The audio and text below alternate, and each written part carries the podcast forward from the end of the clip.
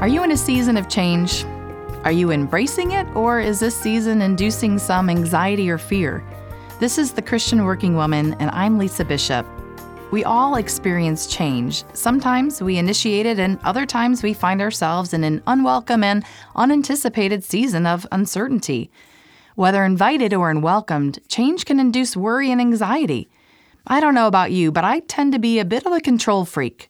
Comfort and certainty can be idols for me, so when I'm in the midst of change and I'm uncertain about the future, I can often feel out of control, and I don't like it. Instead of leaning into God, I can tend to settle into worry. When we worry, we feel fear and concern because something unpleasant is happening and we don't know when or how it will end.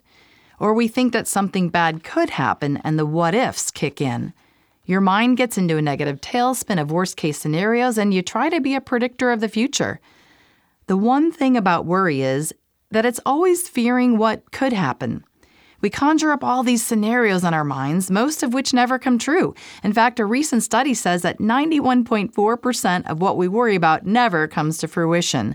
When we worry, in some way we falsely believe that our worry can change our circumstances. We know that worry is a waste of emotional energy, yet we're all prone to it. The fact is, worry cannot change outcomes. So, what do we do when change induces fear, worry, and anxiety, and they rear their ugly heads? we can look into the Gospel of Matthew to refocus our thoughts and remember the words of Jesus. I tell you, not to worry about everyday life. Whether you have enough food and drink or clothes to wear, can all your worries add a single moment to your life? Why do you have so little faith? Your heavenly Father already knows all your needs. Seek the kingdom of God above all else and live righteously, and He will give you everything you need. So do not worry about tomorrow for tomorrow will bring its own worries. Today's trouble is enough for today.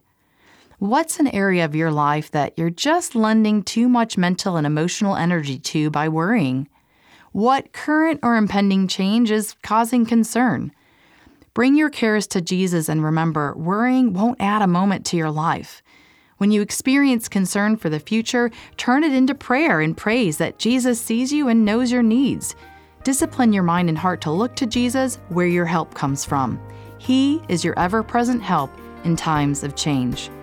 Well, join me tomorrow for another tip on navigating change, and remember to visit us at ChristianWorkingWoman.org for more resources to grow your faith.